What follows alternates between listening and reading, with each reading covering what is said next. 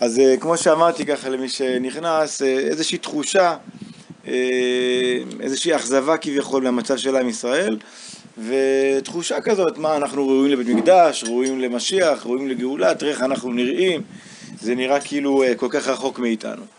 אז, אז נתחיל, אנחנו נראה שני מקורות ככה של הרב חרל"פ ושל הרב קוק, ואני מקווה שנקבל מבט חדש ככה על המציאות שלנו.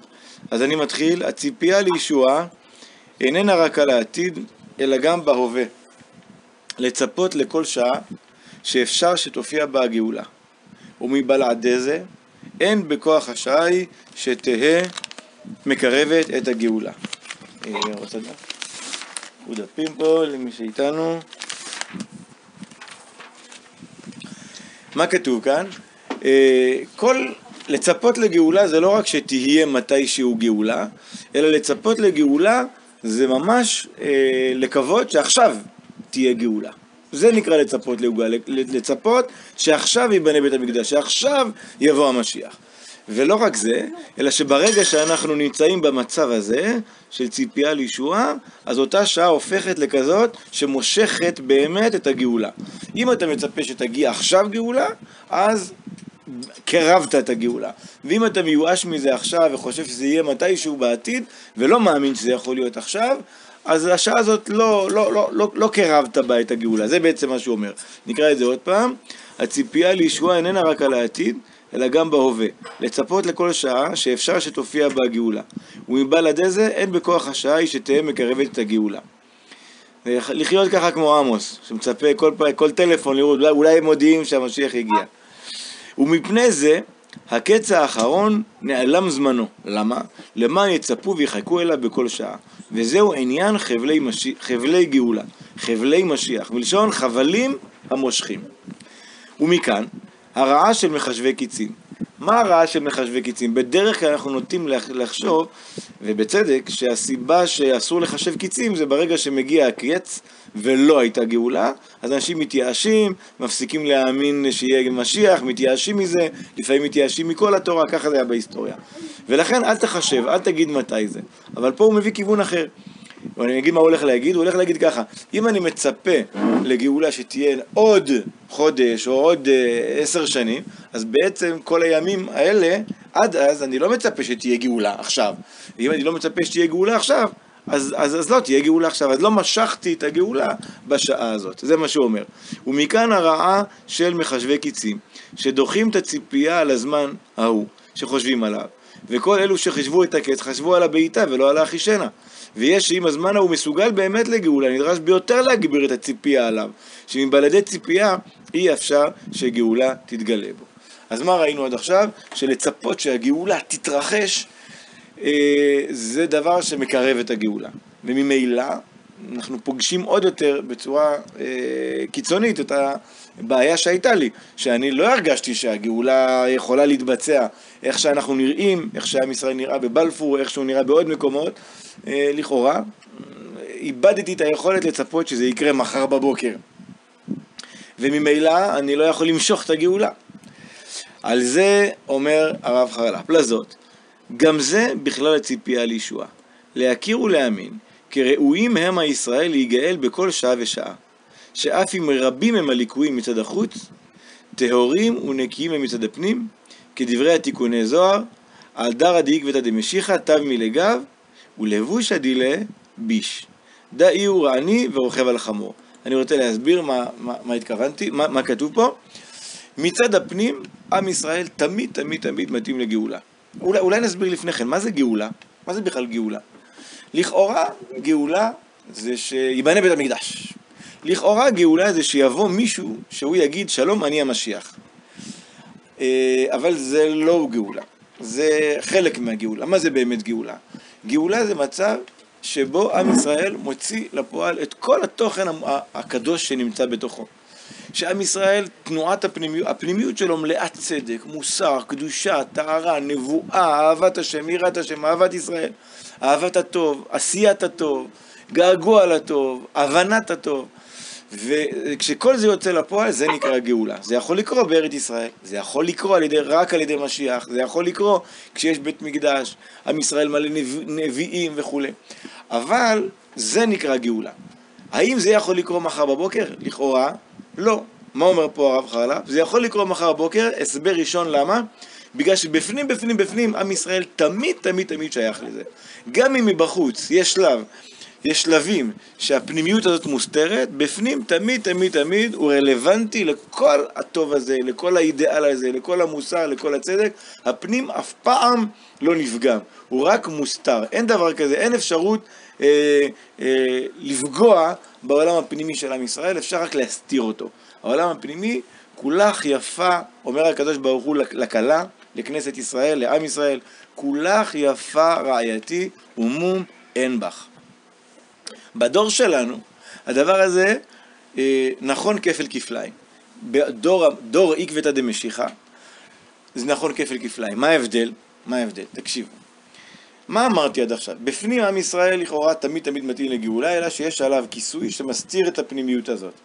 בגלות ההסתר היה כזה עבה, כן? איזה עיגול כזה מסביב של, של, של לכלוך, שמסתיר את החיצוניות, את, את, הפנימיות הזאת. מה קרה באלפיים שנות, שנות, שנות גלות? מה שקרה זה שעם ישראל עשה אלפיים שנה מצוות ותורה. זה אומר שהוא גדל וגדל, והאור הפנימי הזה, הקודש הפנימי הזה, הלך והתעצם. זה דבר ראשון שקרה. ודבר שני שקרה, שהקליפה הזאת, האהבה, הלכה ונהיית דקה, בגלל כל האיסורים שעם ישראל סבל באלפיים שנות גלות. אז מה זה אומר? זה אומר שאנחנו מאוד מאוד מאוד מתאימים למת... מאוד מאוד מתאימים למצב הזה של הגאולה, למצב של משיח, למצב של בית מקדש, למצב שעם ישראל מלא רוח הקודש, מלא מוסר, מלא קדושה, אנחנו מאוד מתאים, יש עדיין קליפה, אבל עם ישראל מאוד מאוד מאוד מתאים לזה. אה, הוא, הוא ככה קרוב לזה. זה קורה בעקבתא דמשיחא. איך אני יודע שזה קורה היום? זה מה שכתבנו, זה מה שקראנו כאן, שכתוב בזוהר. על דרא דעקבתא דמשיחא אה, דעותיו מלגב ולבושה דילי ביש. די הוא עני ורוכב על חמור, שאם לא מכירים בזה, אי אפשר לצפות לגאולה באותה שעה. לכן יש להעמיק בקדושתם של ישראל ועומק זכותם, שהם ראויים תמיד לגאולה, ואם עברה השעה ולא נגאלו, אין זה אלא מקו שדרחמנה. לא בגלל שהם לא מתאימים, ואין לך רשות לערער בזה.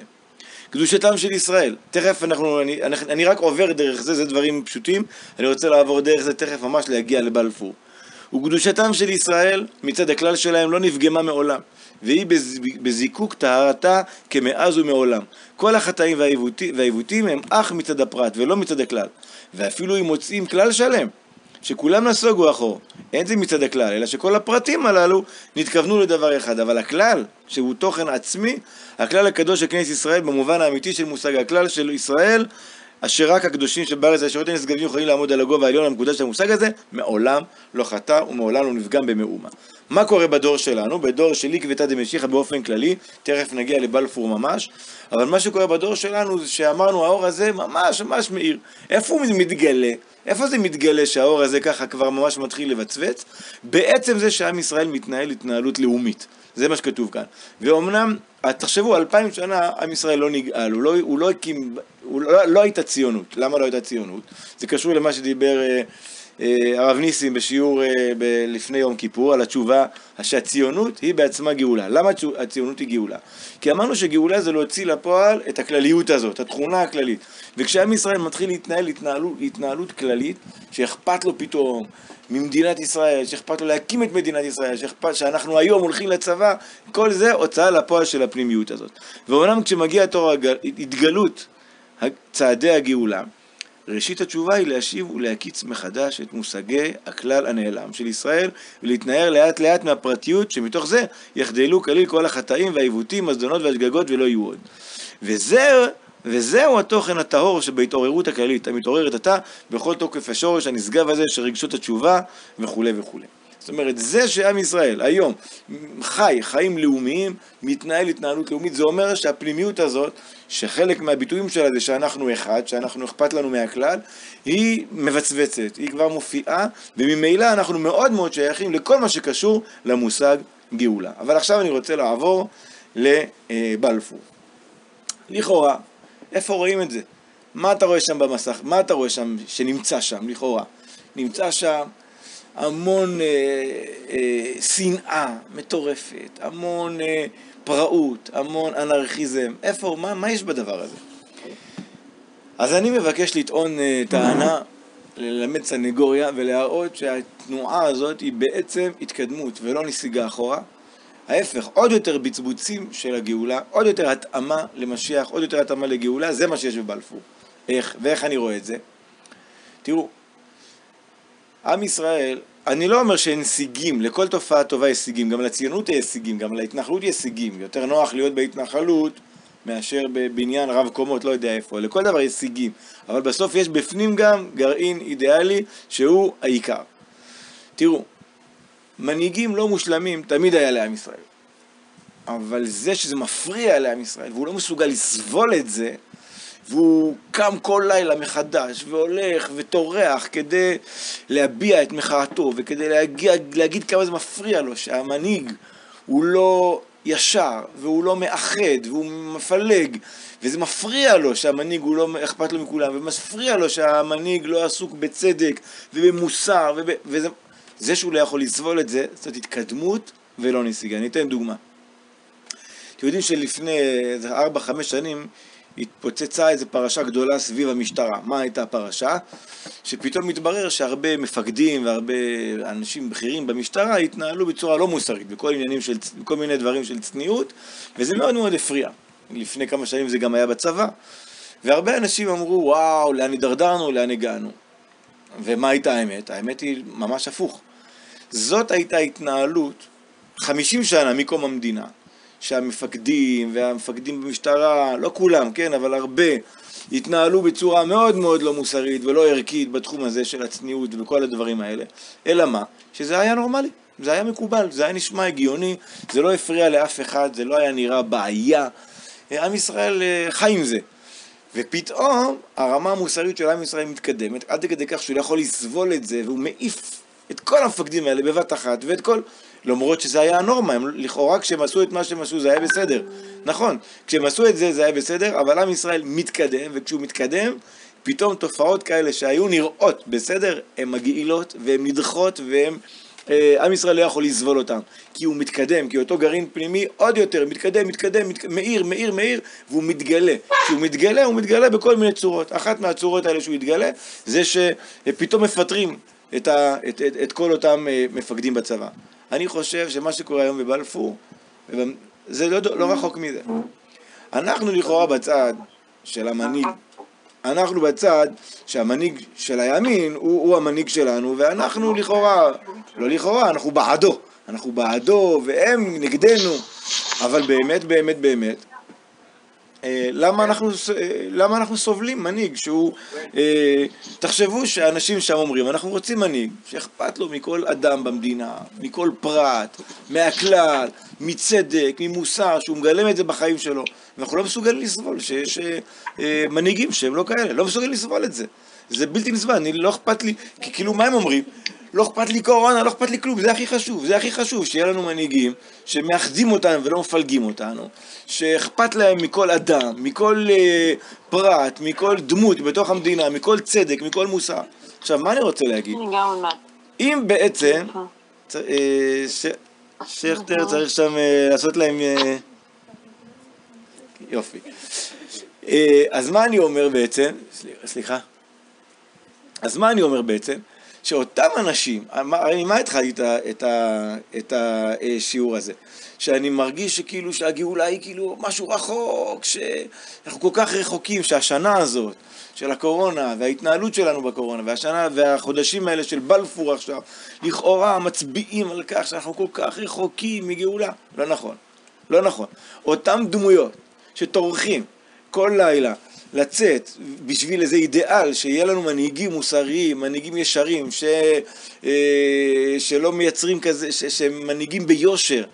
ו- ו- ו- ומתנהלים בצורה פוליטית ישרה, והם אותם אנשים שכל כך טורחים והולכים כל לילה בשביל זה, לדעתי הם ירוצו לפנינו אחרי המשיח. הם ירוצו לפנינו אחרי מנהיגים. תארו לכם, אני אומר תארו לכם, זה נשמע אוטופי, אבל תארו לכם, שיגיעו פתאום כמה דמויות, שהם יהיו נביאים, מנהיגים נביאים. מה זה אומר? אדם שהוא כליל השלמות, במובן הזה שהוא מוסרי מאוד, צדיק מאוד, טהור מאוד, אכפת לו מכל יהודי, מכל צדק. כל מה שהוא עסוק זה בלקדם את המוסר ואת הצדק ואת הדאגה לחלשים ואת הדאגה למוסר ואת הדאג... מניע מערכת חינוך חדשה וממש יחסים בינלאומיים שמושתתים, שמושתתים על כבוד, על... אה, הם ילכו אחריו או לא ילכו אחריו? הם ירוצו אחריו. אותן דמויות שכרגע לא יכולות לסבול מנהיג שהוא רחוק מזה, הם ירוצו אחריו. אז זה אומר ש... והם ירוצו יותר מאיתנו, אני ואתם לא הולכים כל לילה, לעשות... לא משלמים מחיר כזה גדול בשביל צדק אה, כל לילה לנסוע לעיר אחרת כדי להפגין, והם עושים את זה. והם עושים את זה גם בסכנה שהם ייתפסו ויעצרו, זה רמה, אני עוד פעם, אני אומר, לכל זה יש גם סיגים, יש גם סיגים, דרך אגב, אותו מנהיג, ש, ש, שאני אומר שאחריו הם ילכו, הוא צריך להיות כזה שיביא במערכת, ביטוי במערכת הערכים שלו, לא רק ל, אה, לחוג הקרוב שלו, אלא יביא לידי ביטוי אה, את, את הערכים שנמצאים בכל עם ישראל. אחד כזה, שיביא לידי ביטוי את, את כל מערכת האידיאלים והמוסר שנמצאים בעם ישראל, אחריו הם ילכו. אני רוצה לקרוא את זה קודם כל בפנים קצת בכמה מקורות. הם לא אומרים את זה, הם אומרים, הם מדברים על דברים דומים, אבל זה אותו עיקרון. בואו נראה. אני קורא במי מרום, הפכנו את מי מרום, מעייני הישועה, פרק נ"ד. הקשר שבין ישראל לאביהם שבשמיים הוא בלתי נפסק לעולם. וכמו כן, אינו ניתן להתחלק. ולפיכך, אם אין להם את כל השלמות, יודעים שאין להם כלום. ומכאן, הבעיטה במלכות שמיים בזמן הגלות. עד כדי כך שהעמים מזכירים שם שמיים יותר ממה שמזכירים הנכשלים שלנו. למה? שמכיוון שכל מגמתם של ישראל שתתגלה מלכות שמיים בשלמות, וכל זמן שאינה מתגלית כי מלכות ישראל, כי אנחנו בגלות, אין גילוי מלכות שמיים, לא כן שאר העמים, שכל אה, יסודם בהכרת השם הוא רק בבחינת אלעד אליה, לא בתור מנהל המציאות, ואינם מדבקים בו כלל. ועל כן, אין מושגה מושג אמיתי, ומכל שכן שאינו מצד השלמות, ולפי מושגם הדמיוני, ייתכן שיזכירו שם שמיים, שכן רחוק הוא מכליותיהם וליבם בעל אימם. אמנם ישראל הם חלק השם עמו, וכל ציפייתם למלכות שמיים שלמה, התלויה ברוממותם של ישראל בכל הדרכותם. זאת אומרת, הסיבה שעם ישראל לא מצפה, לא הולך עם שם שמיים בגלות, זה בגלל שהוא לא יכול לחיות את זה במציאות הארצית בגלות. אני קורא את הקטע הבא. הזיכוך שעתידים ישראל להגיע אליו יבוא בכל מצב שיהיו נמצאים בו. שכן, גם כאשר הם נכשלים, כמו בבלפור, בחטאים ובעוונות, אין זה אלא בבחינת עבירה לשמה. עוש... זה לא בסדר מה שהם עושים, אבל זה בבחינת עבירה לשמה, מפני שאינם מסתפקים בהשגתם המצומצמת, ודורשים לפרוץ כל גדרות עולם, ולתקן הכל במלכות שדי, ועל ידי זה בעצמו באים הכישלונות שלהם. איזה כישלונות? בלפור. ולא רק בלפור, גם לנו יש הרבה הרבה מה לתקן, כל אחד בתחום שלו. והם בבחינת נדב ואביהו. שמיתתם באה להם בשביל קרבתם לפני השם. ולכן כשם שבנדב ואביהו נאמר בקרובה יקדש ועל פני כל העם יכבד, כמו כן יתגדל ויתקדש שמו יתברך גם על ידי כישלונות בית ישראל. ככה אני רואה ממש את המציאות. גם, עוד פעם, כמו כן יתגדל ויתקדש שמו יתברך גם על ידי כישלונות בית ישראל.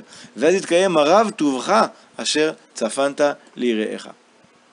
אני רוצה לקרוא אה, באורות ישראל. אהבת ישראל והעבודה של הסנגוריה על הכלל, זאת עבודה קודם כל, זה לא קורה באופן אינסטינקטיבי, צריך להתאמץ כדי לסנגר. אהבת ישראל והעבודה של הסנגוריה על הכלל, על הכלל ועל הפרטים איננה רק עבודה הרגישית לבדה. כי אם, קודם כל זאת עבודה, והיא לא רק עבודה הרגישית, אלא מקצוע גדול בתורה וחוכמה עמוקה ורחבה רבת הענפים. זה חוכמה, לחשוב, לראות את התביעה לטוב בתוך הכאוס שאנחנו נמצאים בו, זאת חוכמה, צריך להתאמץ, צריך לעבוד את זה, זה לא המבט השטחי הרגיל, אנחנו צריכים, וכולנו צריכים לעשות את העבודה הזאת. אהבת ישראל היא תולדה מהאמונה באורה האלוהי של כנסת ישראל, שאולה סגולה עצמית שלא תזוז ממנה בכל חליפות הזמנים. ביותר, עכשיו שימו לב למה אנחנו נתבעים דווקא היום, בימי הקורונה ובלפור. ביותר צריכה אהבה עליונה זו, וסיבתה, האמונה הפנימית בשורש האלוהי שלה, של האומה, להיות מתעוררת בקרב אנשי לב ורוח בעת ירידתה של האומה במצב הרוח, בעת אשר רמיסת כל קודש וזלזול דת יראו בכל תוקף ועוז, אז צריך יותר להתאמץ על הלימוד זכות. להבחין שעם כל זה, כוח ישראל גדול הוא ועצום לאלוהיו, ולהסתכל במאור הפנימי, החודר את רוח הכלל, ושמשכנו הוא גם כן בכל נפש פרטית שבישראל בגילוי או בסתר. מה עשינו עכשיו הרגע? ניסינו לראות את משכנו של הצדק, של הקודש, בתוך, בתוך אותם ההפגנות. עכשיו, למה זה חשוב כל זה? בואו קודם, בוא, בוא נקרא קודם כל את הקטע הבא. הגילוי, ש... אני אסביר קודם כל, מה שאנחנו הולכים לראות עכשיו זה שהסנגוריה היא לא רק פעולה שמתארת את המציאות, אלא היא פעולה שמעצבת את המציאות. כשאתה מצליח לראות את הנקודה הפנימית, אתה לא רק מש... מבין מה קורה, אלא אתה ממש בסנגוריה משפיע. כמו שלדוגמה עין רעה, היא משפיעה, היא לא רק תיאור, היא לא רק תיאור שמתרכזת, היא משפיעה, ככה סנגוריה היא כוח שממש פועל על המסנגר ודרכו על המסונגרים. בואו נראה את זה. הגילוי שמגלה הצדיק, האוהב את עצמיותה של האומה בכל עוז חייו, את הטוב האלוהי הצפון בקרבה, פועל, פועל לטובה על האיש העוסק בסנגוריה האמיתית הזאת, לרוממו מעל שפלות החיים הגסים והמוגבלים, ההולכים כדורנית בזעפם העגום. ומה זה עוזר לי שהוא יתרומם? והפעולה, הפעולה חוזרת באורח סגולי על כללות האומה ופרטיה, להכניס בם כוח מעודד לחן ולחסד אל, שיפלס להם אורח לתשובה מאהבה. זה דומה לתורה רפ"ב של רבי נחמן ביחס לפרט מסוים שאתה מלמד עליו זכות ומסנגר עליו, אותה נקודה אומר הרב קוק על האומה בכלל. אז מה יצא לנו פה? מה השתנה במבט? אם הצלחנו באמת להפנים קצת את המבט הזה על האומה, על בלפור, על, הכ... על, על המצב של עם ישראל כרגע, אה, הרווחנו כמה דברים. ראשית, שאנחנו יכולים לצפות לגאולה מחר בבוקר. אנחנו מלאים באהבת ישראל לכולם, מלאים בציפייה לגאולה מחר בבוקר, מבינים כמה אנחנו מתאימים לזה, ראויים לזה, כן. אם יבוא מנהיג שיד... ש... שבאמת ידע להוציא לפועל את כל האיכויות הרוחניות ואת כל הסגולות הטובות שיש בהם, הם ילכו אחריו, בטח שהם ילכו אחריו.